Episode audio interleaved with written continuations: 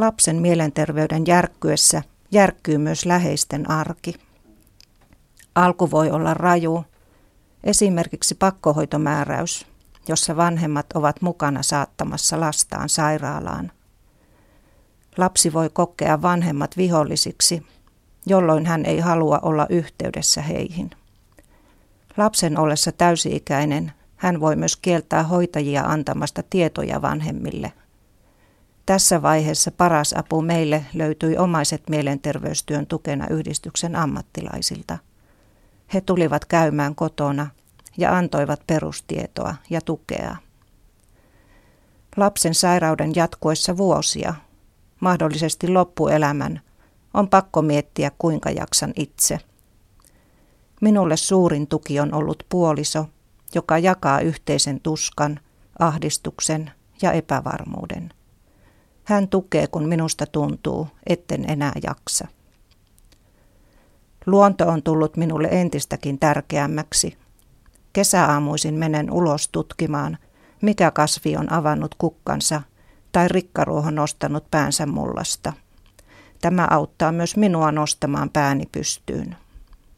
Puhumattakaan kävelyretkistä metsässä, kun taivas itkee kanssani. Ystävät ovat myös tärkeitä. He kuuntelevat, kun haluamme puhua surustamme, tai johdattavat ajatukset aivan muualle. Yhdessä voimme tehdä ruokaa vaikka syksyllä keräämistäni sienistä, joita on kertynyt yli oman tarpeen. Parhaita ystäviä ovat juuri ne, jotka osaavat kuuntelemisen taidon.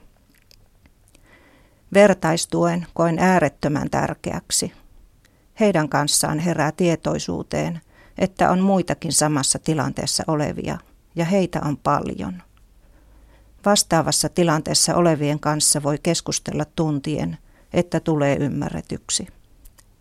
Vaikka keskustelemme vaikeista asioista, siitä huolimatta näistä hetkistä saa voimaa.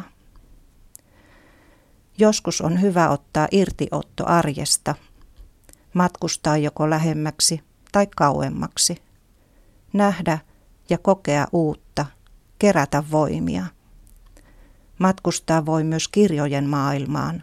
Ne tempaavat helposti mukaansa. Kirjat toimivat minulle unilääkkeenä, jos ikävät asiat valtaavat yöllä mieleni. Yritän myös muistaa, että turha sureminen ei auta mitään, eikä ketään.